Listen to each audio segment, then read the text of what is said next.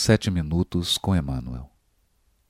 Episódio 74, Primeira Carta de João, capítulo 1, versículo 7. Comentário da Revista Reformador, janeiro de 1958, página 194, e do livro Palavras de Vida Eterna, capítulo 41, intitulado Se Andarmos na Luz. Mas se caminharmos na luz, como Ele está na luz, estamos em comunhão uns com os outros. 1 João, capítulo 1, versículo 7. Comenta o benfeitor.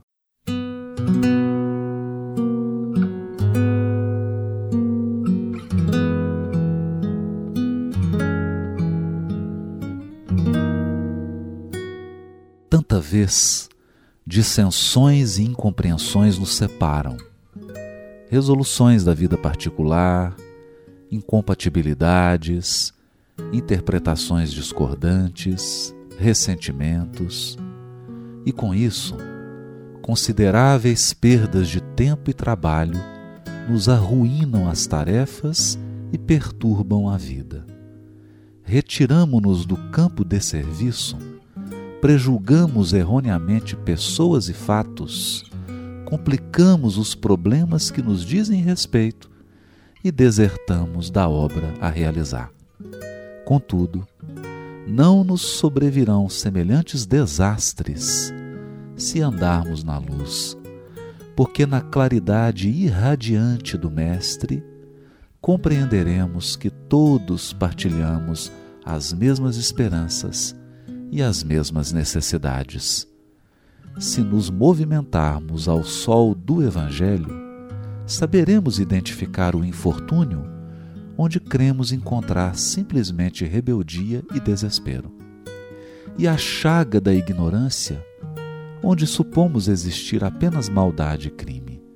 Perceberemos que o erro de muitos se deve à circunstância de não haverem colhido as oportunidades que nos felicitam a existência, e reconheceremos que, situados nas provas que motivaram a dor de nossos irmãos caídos em delinquência, talvez não tivéssemos escapado à dominação da sombra. É que a luz do Senhor nos fará sentir o entendimento real. Não bastará, no entanto, que ela fulgure tão somente em nossa razão e pontos de vista. É necessário andarmos nela, assimilando-lhe os sagrados princípios, para que assinalemos em nós a presença da verdadeira caridade, a alavanca divina que, por agora, é a única força capaz de sustentar-nos em abençoada comunhão uns com os outros.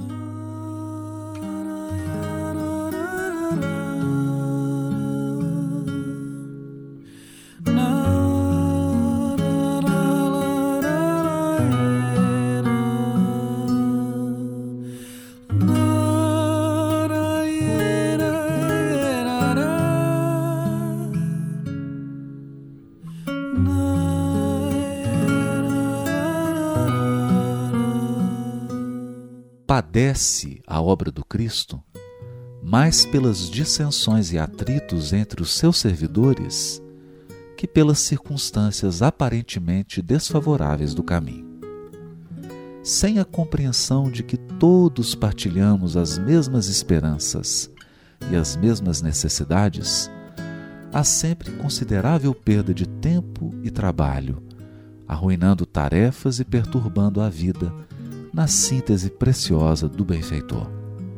Somente a verdadeira caridade, sentida e vivida no imo da alma, e não somente nos raciocínios, será capaz de descortinar o entendimento real das pessoas e acontecimentos. Por esta razão, assevera Emmanuel ser a caridade, por agora, a única força capaz de sustentar-nos em abençoada comunhão uns com os outros. É que, munidos das suas lentes luminosas, encontramos infortúnio, chagas da ignorância inexperiência e fraqueza, onde víamos apenas rebeldia e desespero, maldade e crime.